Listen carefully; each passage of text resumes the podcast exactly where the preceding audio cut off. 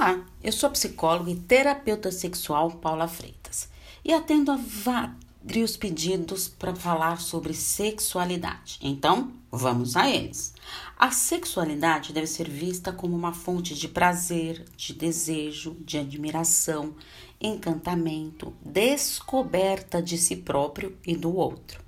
É fundamental encarar a sexualidade como um todo contexto e não somente o ato sexual.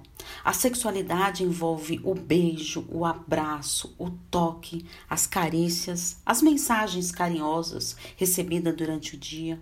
Por isso que sempre falo que a sexualidade está presente o tempo todo, não somente na cama. Sempre falo que a sexualidade começa quando acordamos e só termina quando dormimos. Ou às vezes, nem isso, não é mesmo? E vou responder uma pergunta que recebi. Dentro de quatro paredes vale tudo? Olha, essa é uma pergunta que muito escuto. O que sempre respondo é que dentro de quatro paredes pode ocorrer tudo o que o casal queira, desde que ambos estejam conscientes e de comum acordo.